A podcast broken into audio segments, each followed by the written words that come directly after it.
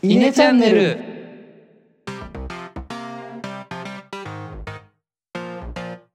はいどうも稲の石原です。野田です。えのです。このチャンネルでは中学高校の同級生である僕ら3人が20代の今思うことをトークしています。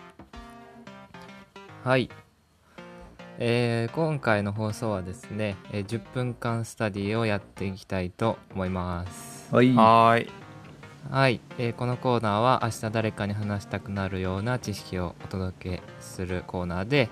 学びの一歩目を目指しているものになってますね。はい、うん。はい。でここ最近はですねゲストをお招きして喋っていただいたんですけど今回は久しぶりにイネメンバーからうん。あー10分間スタディをやるんですが、えー担当は私へのがはい。やっていきたいと思います。はいお願いします。もう何回目かわかんないよね。9, 9回とか8回とかそんなもんじゃない？そうかそんなもんか。超久しぶりな感じがするんだけど。前回何話したとか覚えてる？前回は就活体験記かな？コロナ禍の。ああそっかそっかそっか。そうそうそう。まあね今回はどんな放送になるかお楽しみいただければいいなと思います。はい。はいではえのさんえっ、と10分間スタディお願いします。はい、えー今回はですね私の10分間スタディ解釈可能な機械学習についてお話ししていこうかなと思いますが、だついに専門分ついに野来た出してきた。ついに来たね。まあ、専門って言うとちょっとね語弊があるかもしれないですけどまあ普段大学で統計とか、まあ機械学習もちろんとやってるんで、まあ、そう専門って言えば専門なのかな？うん。あそれについて話していきたいと思うんですけどこちらのこの解釈可能な機械学習っていうのはまあ本ですね。書籍なんですけど、うん。原題が、えー Interpretable Machine Learning っていうデータサイエンティストのクリストフ・モルナルさんが書いた本になってましてでそのもともとの英語の本と日本語訳ともにウェブ上で全編無料で読めるへものになってえいて、なんで皆さんこの解釈可能な機械学習って多分調べればすぐ出てくると思うんですけど、まあそれについてその中身についてちょろっとお話しできればいいなと思ってまして、まあ、まずこの解釈可能な機械学習ってどういう意味っていうところから話したいと思うんですが、えー、とこの日本語訳を手掛けた、えー株式会社ハカルスっていうとこの説明によるともうこの本は解釈可能な機械学習とは何かっていう定義からそのモデル自体が解釈可能な時にどのような手法で説明を与えるべきかだったりとかそもそもこうディープラーニングみたいなモデル自体の解釈が難しい場合でもでも使用できるモデル非保存の非依存の手法などを、まあ、実際の例を用いながら解説している本になっているという説明をされていまして、まあ、ここでさらに言われているのが、まあ、機械学習使ったことあるけれど結局出来上がったモデルが何に基づいて判断しているかわからないことに課題を感じている人だったりとかまあ機械学習モデルの説明性などに興味がある人の人にはおすすめの参考書というふうに、えー書かれていますね。うん。このハルハカルスのホームページかなんかだったかな？に書いてあるんですけどまあちょっと難しいな。機械学習に興興味ある人だったりとかちょっと触れたことある人だったらぜひ読んでくださいっておすすめの本ですっていううんものになっていて、うん。うんあの最初の数章に目を通すだけでも価値がありますっていうことだったのであの、まあ、具体的なモデルがどうこうとかっていうのはあんまり話してもあ面白くないと思うんでこの最初の2章分のちょっとちょっとした小話から、まあ、解釈可能ってどういう意味とか、まあ、最終章の機械学習の今後の未来どうなっていくの？みたいなところだけをピックアップして今回は話をしていきたいと思います。なのでそんなに知らない人でもまあ分かりやすく話せればいいかなと思ってるんですがもしかしたらちょっと難しいかもしれません。はい。ちなみに僕は全く知らない機械学習全く知らない人間なのでああ OK めちゃくちゃ素人の意見で話を聞かせていただきます。ああ全然全然。はい。でまずこの本のオープニングに書かれてる、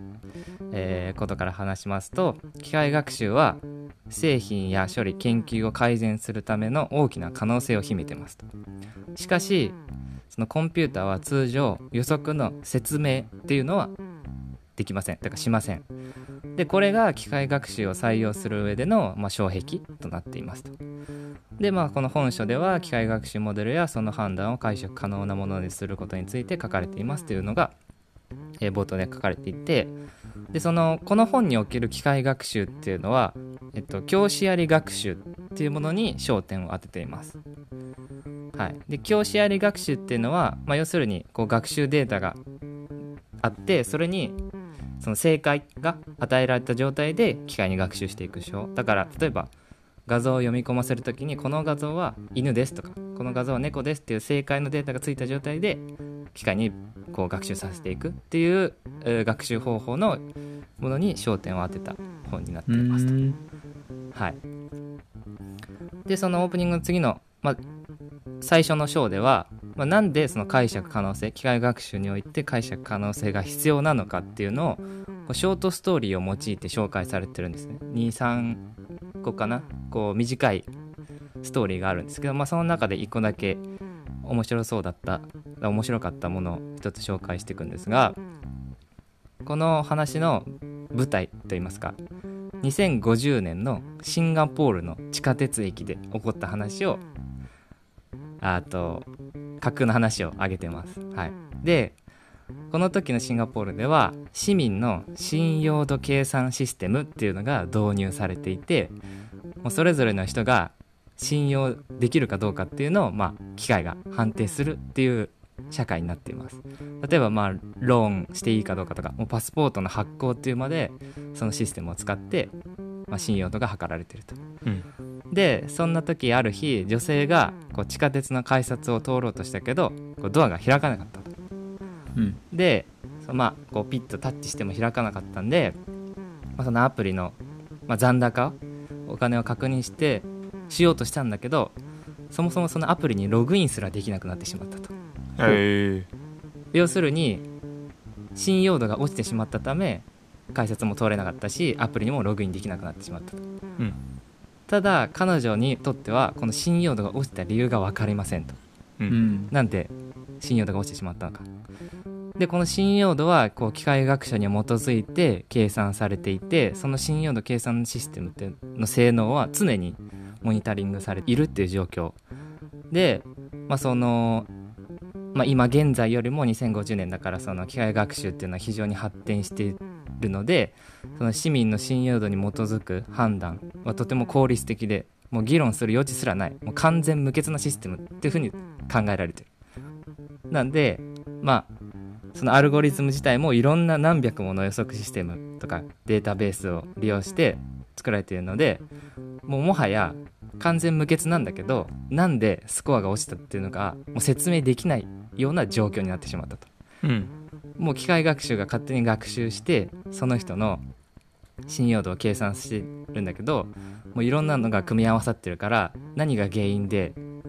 信用度が落ちたっていうのがもうわからない。なるほど。そんな状況になってしまって。る、まあ、こういうのは聞くとやっぱり機械学習においてなんで、えー信用度が落ちたのかとかなんでこの判定がなされてるのかっていうのを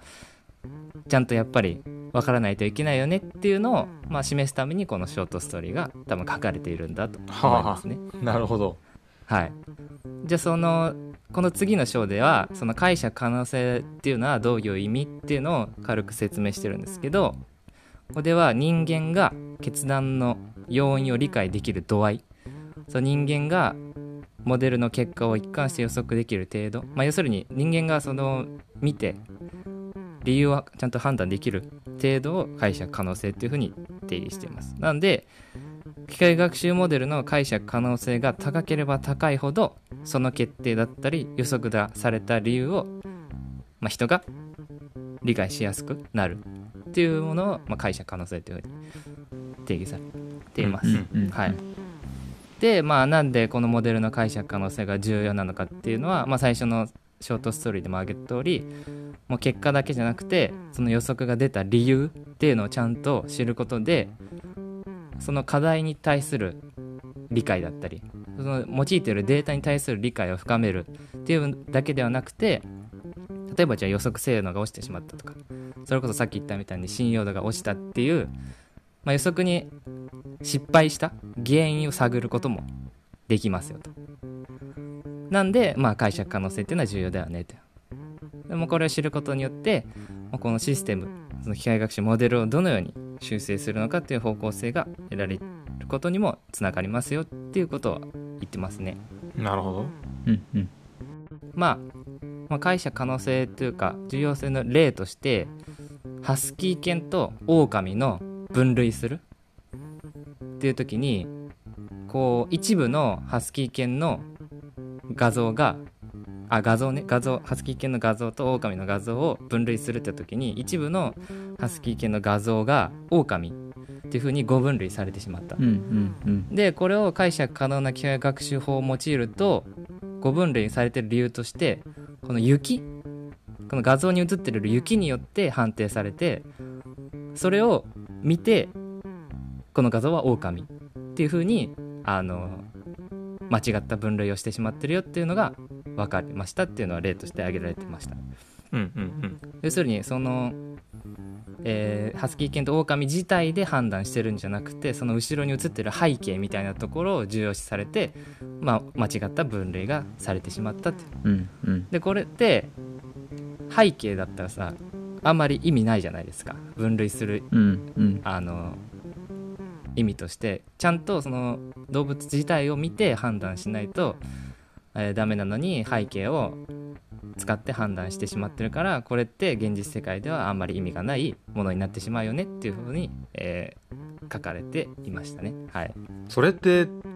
解釈可能な機械学習でない場合っていうのはどういうメカニズムで何を見て判断してるか分かんないけどなんとなく機械が学習した内容で判定しているけど人間はその機械がどういうことを考えてるかまでは分かんないからそうそうそうそう。より高度なものが作っていけないみたいな話ってこと？高度なものというよりその解釈可能じゃないと意味がないというか意味意味がないっていう違うな。えっ、と解釈可能な機械学習を用いないと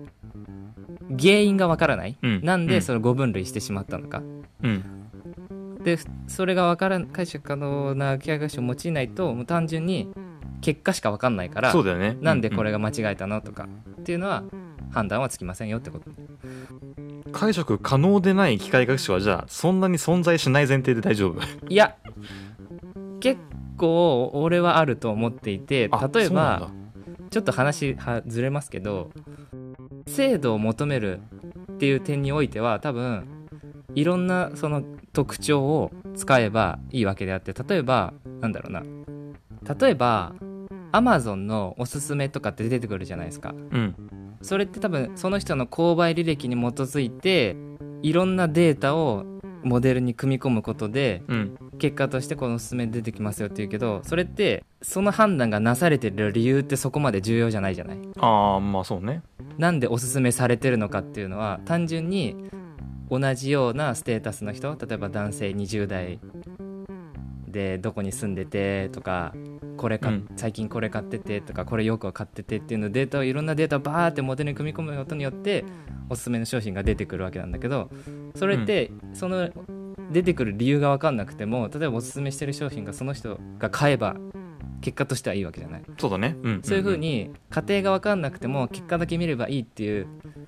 場合もあるからそういう時は別に解釈可能なことはいらない。なるほど。なるほどね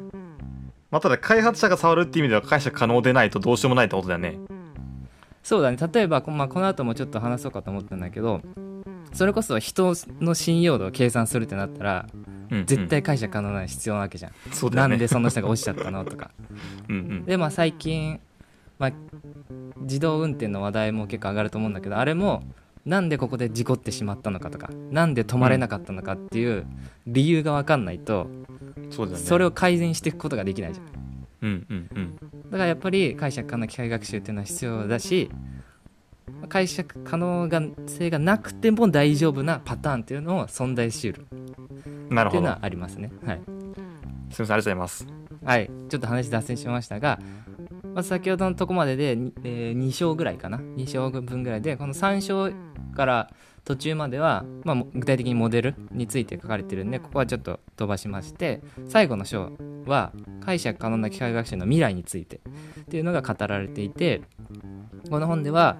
まあ機械学習っていうのはゆっくりだけど、まあ、着実に成長していきますよと。うん。もう自動化できるものは何であれ自動化されていって例えばモデルの選択すらこうどういう計算アルゴリズムを使えばいいですよっていうのさえも自動化される。もうデータをアップロードすれば勝手アップロードしてこういう予測結果が欲しいっていうのを指定すればもうボタンを押すだけでもう最高のモデル予測モデルができますよみたいなとこまでゆっくりだけど成長していくんじゃないかっていうのはのが語られていました。はい。で、まあ、最後に自分の意見をちょっと話そうと思っていきますが、まあ、解釈可能な機械学習っていうのはやはり重要だなっていうのは僕自身も思います、まあ、さっきも言った通り予測に失敗した時の影響が大きい問題を自動化することに多分今後なっていくと思うのね。最初さっきも言った通り自動運転だったりとか人の評価だったり。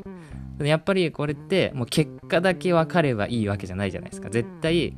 なんでとかどうしてこういう結果が出たのかとか。っていうのは分からないといけないし失敗した時に改善しなければいけないからうん。やっぱり解釈可能な機械学習っていうのは絶対重要だなっていうのは僕も思います、まあ、人の評価に関してはちょっと自分の研究でもそういう感じの研究をやっているんでそこは結構重要だけど、まあ、難しい問題でもあるなっていうのは思います。はい。でまあそのモデルを学習する時のデータを取る部分のなんかセンサーの部分の発展も僕は必要なんじゃないかなと思います。例えば人の評価をする時に人がその人を人間が見た時と例えばカメラで撮ってで見た時の多分結構違うんだよね。例えば笑顔じゃあその人の笑顔を判定しますってなった時に人間が見た時はこの人は笑顔だなとかあとは苦笑いだなとか。多分人ってそういうの判断できるけど今の現状の、機械がセンサーが見て例えばまあモデルがそれを見たってなった時に笑顔の何パーセントぐらいですよぐらいしか判定はできなくてもうちょっと例えばわかんない口角の上がり方とか目尻の目の目尻の上がり方下がり方みたいなところをもうちょいちゃんと見れるようなセンサーができればよりまあその解釈可能な機械学習っていう意味の発展にもつながっていくのかなっていうふうに思いました。はい、で最後のその解釈可能な機械学習の未来についてもうモデルの選択すら自動化されるとデータサイエンティストとか必要ないんじゃないかっていう思われる方もいると思うんですけど僕はやっぱり必要かなって思っていてうんうんそのモデルの結果を見てその理由とか解釈をする時にはやっぱり素人だと難しいとこだったりとか専門にやってる人じゃないと解釈がうまくいかないっていうことがあると思うのでそういう意味ではうん。やっぱりデータサイエンティストっていうのは今後も必要になってくるんじゃないかなっていうふうに思いますねはい。ちょっと長くなりましたが以上で、えー私からの10分間スタディ終わりにしたいと思います。ありがとうございました。ありがとうございました。ありがとうございました。結構難しめな話だった？うん。難しかった、うんうん。個人的には結構 AI とか興味あったりしてあのえっ、とちょっと本のタイトル出てこないんだけど AI が人間を超えられるかみたいな本を読んだりだとかはいはい。あと将棋とかチェスとかもうに人間は勝てないよねっていうふうに AI によく言われてるけどそのあたりをこうニュースとか見たりするので、結構僕的には知識があったところだったんであの好きなジャンルではあったんですけどその上でちょっと僕質問してもいいですか？はい。2点ほど。まず1点目が、えーとまあ、解釈可能の重要性みたいなところを今日言ってもらったと思っててでその解釈可能にするためのうーん違うな。解釈可能にするためには最低限モデルを構築するときに何が必要になってくると思いますか？これはエノの意見でいい。俺は結構学習する時にデータが結構重要じゃないかなっていうのは思います。ほ例えうーん例えばアイスの売り上げを予測します。ってなった時に、うんデータを取る時にじゃあ気温とか、まあ、雨降水確率とかうん。うんをデータを取った時に天例えばじゃあ、えー、と気温が高いほどアイスの売り上げが出ましたってなったらうん。意味がわかるじゃない、意味がわかる、うん。あ解釈できるじゃない。でも例えば女性の来店が多か多い日に売り上げが上がってましたってなったらそれってモデル予測の解釈はできても意味が分かんないじゃない。なんで女性が増えたら売り上げ上がったのとか。あー。あ分かった分かった。そういう時にうん。どういうデータを学習させるかっていうのは結構重要かなと思う、で今のだと、例えば来たお客さんの服の色が服の色を統計として取ってたとして赤い服の人がたくさん来てた時に売り上げがたまたま上がってたっていうのをその赤っていうのをうんこう説明の変数に加えてしまうと、わけが分かんないよねってことだよね。そうそうそうそうだから学習する前の段階でどういうデータを取ってくるかっていうのは結構重要かなっていうのは思いますねなるほどなるほど。それはあくまで人がやるんだよね多分ねそこは。そこの解釈はそうだと思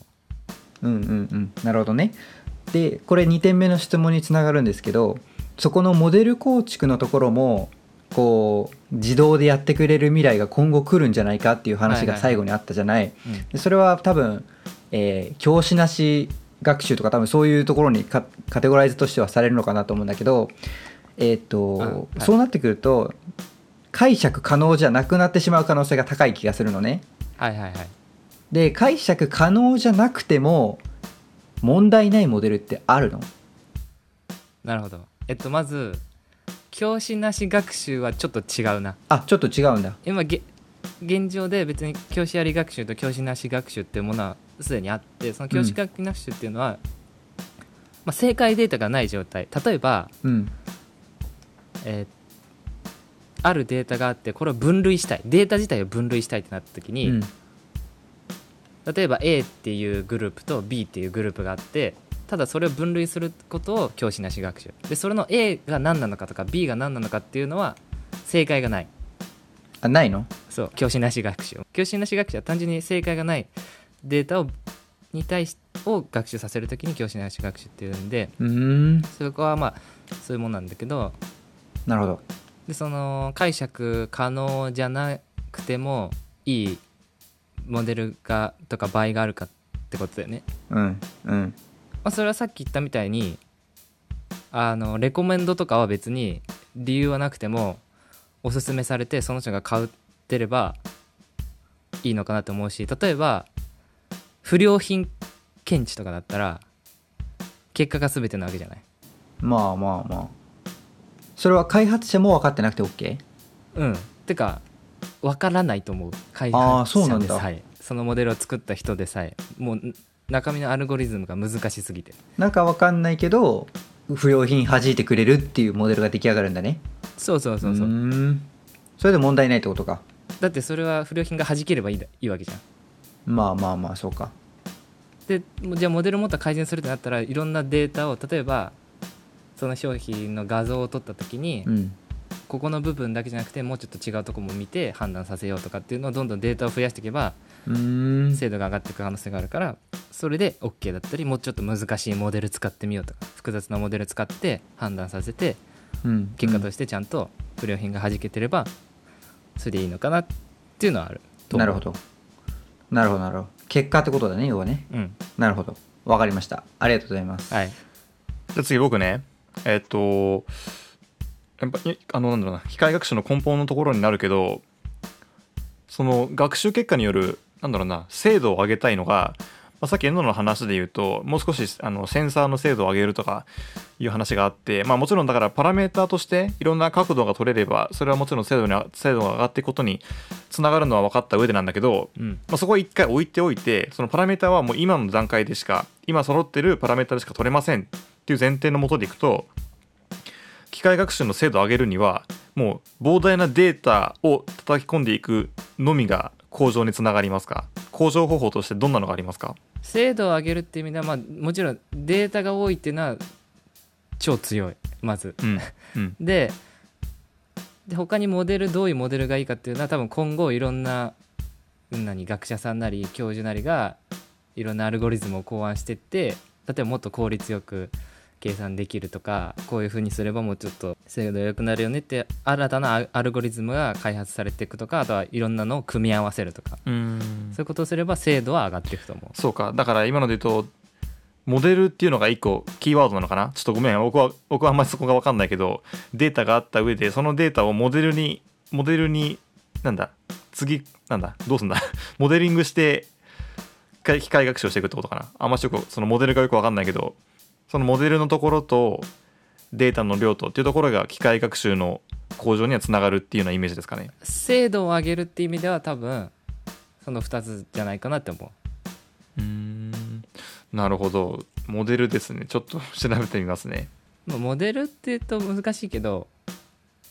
なんて言ったらいいんだろうな。勉強の方法？勉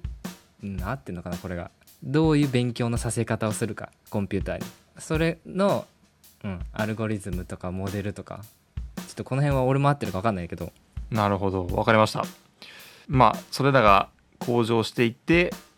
もはや人間が介入することなくこの人にいくらのお金まで貸し付けることができるのかっていう信頼値に信頼値を弾き出すこととかも、まあ、将来的にはできるようになっていくかもしれないっていうような未来のお話ですね。そう。精度っていう意味ではそうだと思う。ただそれは解釈可能かどうかは定かじゃない、うん。そういうことだね、まあ、道徳的な問題が入ってきたりするんだよね多分ね。そうそうそう。そ うそれはすごいあると思う。ん。はい分かりました。ありがとうございます。うはい。いかがでしたか今回の10分間スタディついについに N の専門が出てきたっていうところと。そうだね。うん。まあ機械学習について僕はほとんど知見がなかったですけど。そうね。まあなんとなくのなんとなくそんなことしてたんだっていう今までデータデータがどうこうって話は聞いていたけどまあその辺のことをやっていたんだなっていうイメージが持ててよかったです。なるほど。ちょっとむ難しかったかもね。そうだね。そもそも機械学習ってどんなものみたいなとこも話せればもしかしたらよかったかもしれなかったね。そうですね。まあ僕は素人だったんでそこもあったらより分かったかなって気がしました。なるほど。でそれはまた今後のにしましょう。そうだね。ありかもそれは。はいではでは本日はこの辺で終了にしますか、えー今後も期待た方いらっしゃいましたらお気に入り登録 Twitter のフォローよろしくお願いします。また質問ご意見アドバイス等ありましたら Twitter で「ハッシュタグイネチャンネル」でツイートお願いします。えー、Twitter のアカウントは、アットマーク、イネアンダーバーチーム、アットマーク、小文字で INE アンダーバー TEAM で検索してみてください。それでは、ありがとうございました。ありがとうございました。